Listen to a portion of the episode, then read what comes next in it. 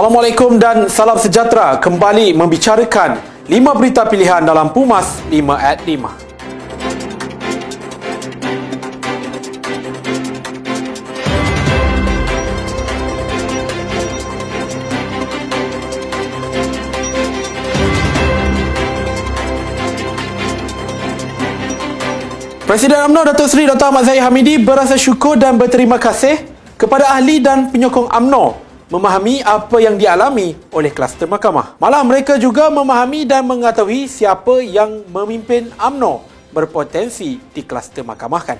Beliau yang juga pengurusi Barisan Nasional berkata tiada sebarang kluster dalam kepimpinan UMNO. Namun ianya sengaja dicipta oleh mereka yang mempunyai cita-cita peribadi untuk menimbulkan persepsi negatif terhadap seorang individu. Lebih 3 juta ahli dan penyokong AMNO tahu bahawa kluster mahkamah inilah yang mempertahankan AMNO dari pelbagai serangan oleh pihak-pihak yang ingin melihat AMNO musnah dan terkubur. Menurutnya ahli dan penyokong AMNO sedar dengan tipu muslihat serta agenda individu dan kumpulan yang mengutamakan kepentingan peribadi dari memastikan AMNO terus kukuh dan kuat.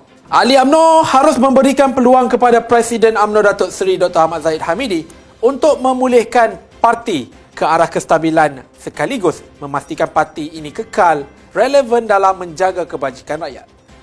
Pengurusi Yayasan Basmi Kemiskinan Datuk Zainal Abidin Sakum berkata kepimpinan Ahmad Zaid harus dihormati kerana biar satu-satunya presiden yang mengetuai AMNO sejak mengalami kekalahan pada pilihan raya umum ke-14. Menurutnya Zahid adalah presiden AMNO yang dipilih siapa yang mahu memimpin parti yang kalah dan tidak mempunyai kuasa. Tetapi, beliau mengambil cabaran itu untuk menstabilkan AMNO daripada pelbagai tekanan dari pelbagai sudut. Sekiranya ada di kalangan ahli parti yang tidak bersetuju dengan corak kepimpinan, mereka seharusnya gunakan saluran yang betul atau melakukan pada pemilihan AMNO yang akan datang.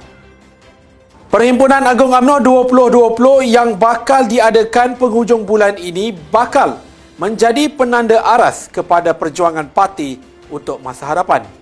Setiausaha Pemuda UMNO Sabah, Arsad Muhammad Yusof berkata perhimpunan kali ini sebagai medan untuk ahli UMNO merenung kembali kepayahan membina parti selepas kekalahan mengejut pada pilihan raya umum ke-14 lalu. Merenung sejenak bagaimana kita telah mengharungi pahit dan manis jatuh bangun kita sejak uh, PRU 14 yang lalu dan kita telah melalui pelbagai proses yang telah mendewasakan kita. Ali Amno harus mengambil pengajaran bahawa kunci utama kekuatan adalah perpaduan bagi memastikan parti terus teguh dan kembali ke landasan benar. Sementara itu, penolong setiausaha pemuda Amno Kelantan Saifuddin Muhammad menyifatkan persidangan kali ini membawa dimensi baru kepada parti memandangkan senario politik negara sudah berubah. Ianya membawa naluri rakyat serta ahli-ahli UMNO di akar umbi dan memerlukan satu wadah baharu untuk rakyat menyokong UMNO. Menurutnya, perlu menampilkan perubahan yang cukup besar untuk meyakinkan rakyat bahawa UMNO yang sentiasa prihatin dengan kebajikan mereka.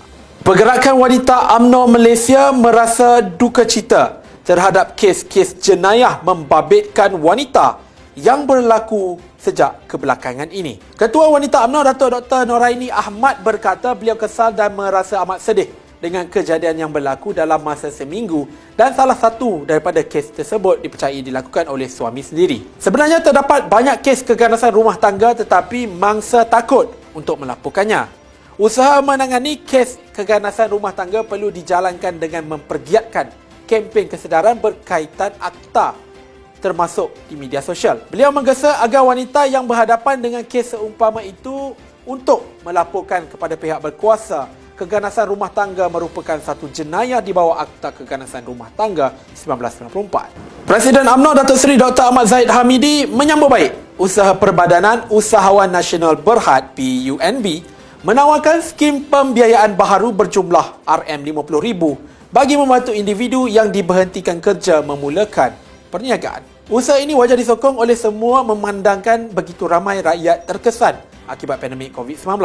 Menurutnya, perkara itu pernah dicadangkan sebelum ini supaya kerajaan memberi geran bantuan sewajarnya kepada mereka yang terjejas akibat COVID-19 dan berharap agensi lain turut mencari kaedah bersesuaian bagi membantu rakyat. Beliau yang juga pengurusi Barisan Nasional berkata mereka yang menerima bantuan itu memanfaatkan peluang yang diberi dan buktikan mereka mampu berjaya dalam bidang perniagaan.